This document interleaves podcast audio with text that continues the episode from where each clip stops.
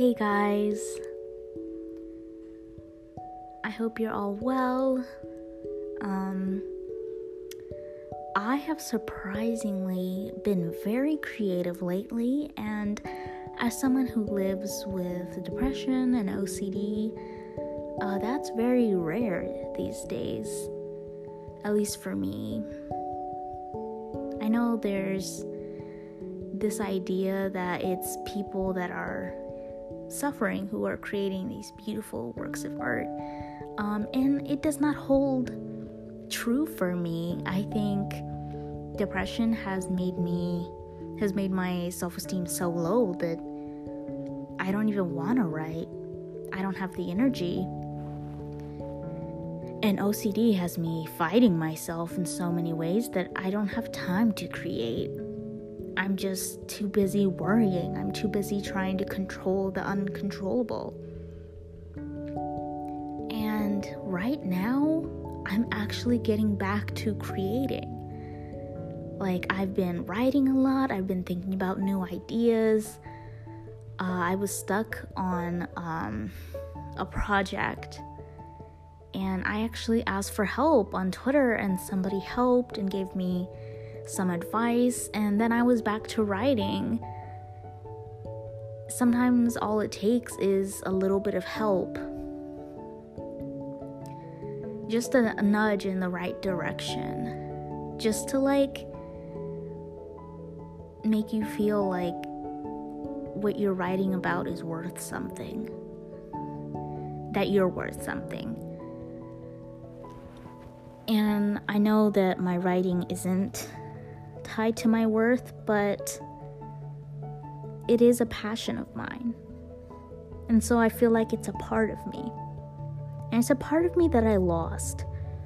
I really think we need to talk about all the things that we stop doing when we're suffering. A lot of the time, for a lot of us, we don't create masterpieces of work. We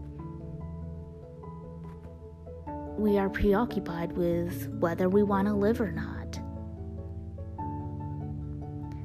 I know that got dark, but um, that's what it was like for me. For a very long time, it was like that in college. I wasn't really able to create anything that I was proud of. I didn't have the motivation, I didn't have the confidence. I just did things because they were due. And I half assed it like I have assed a lot of things. And now I found something that, well, now I'm finally in the place where I can pursue writing again. And a lot of my depressive symptoms are in control. So I'm really grateful right now. And even though I am probably not going to be an Emmy winning, well, not Emmy, um, Emmy winning writer or whatever, um, I'm finding joy in the process. No matter how much I get done in one day, the whole point is that I start somewhere. This is going against all my ideas of perfectionism, which I realize it's it's a scam. There are there are few overnight success stories, and I shouldn't expect myself to be one of them. I should just be glad that I'm finally in a space to create again. And I realize this is something that I was meant to do, and for the first time in years, I feel like I have a passion again. After a long battle with depression, it just feels good to want something again.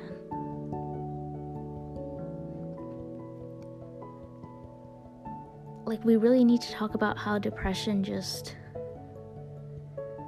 takes away so much of you. It can take your passions, your dreams, your ambitions. And I'm just glad that it's not lost forever. You know, I, I'm able to see a therapist, I'm able to take medication, I'm able to be around family that, you know, takes care of me. I'm just so grateful that I'm finally in a space to create again, and I can't tell you how much, how happy I am to be in this place.